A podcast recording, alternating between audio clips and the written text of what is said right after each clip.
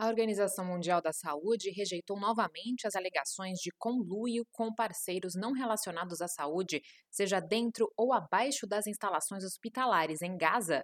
Nesta quarta-feira, a gerente de incidentes da OMS para o conflito no território palestino ocupado, Teresa Zacaria, reforçou que definitivamente não há qualquer associação da Agência de Saúde da ONU com outras entidades no setor de saúde ou no Ministério de Saúde local. Em coletiva de imprensa em Genebra, ela acrescentou que a OMS não pode verificar tudo o que acontece nos hospitais de Gaza e que o trabalho da entidade em hospitais é na prestação de serviços aos pacientes.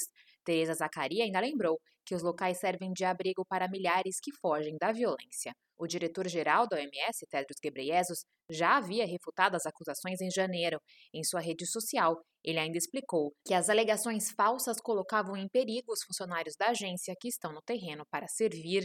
Falando de gás, o representante da OMS no território palestino ocupado, Rick Pipecorn, insistiu que os hospitais nunca deveriam ser militarizados e que as atenções estavam voltadas para a violência e para a temida ofensiva em grande escala em Rafa, no sul do enclave.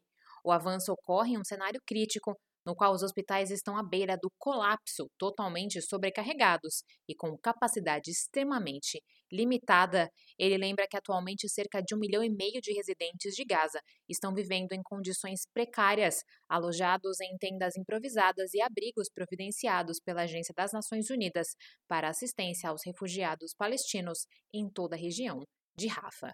Da ONU News, em Nova York, Mayra Lopes.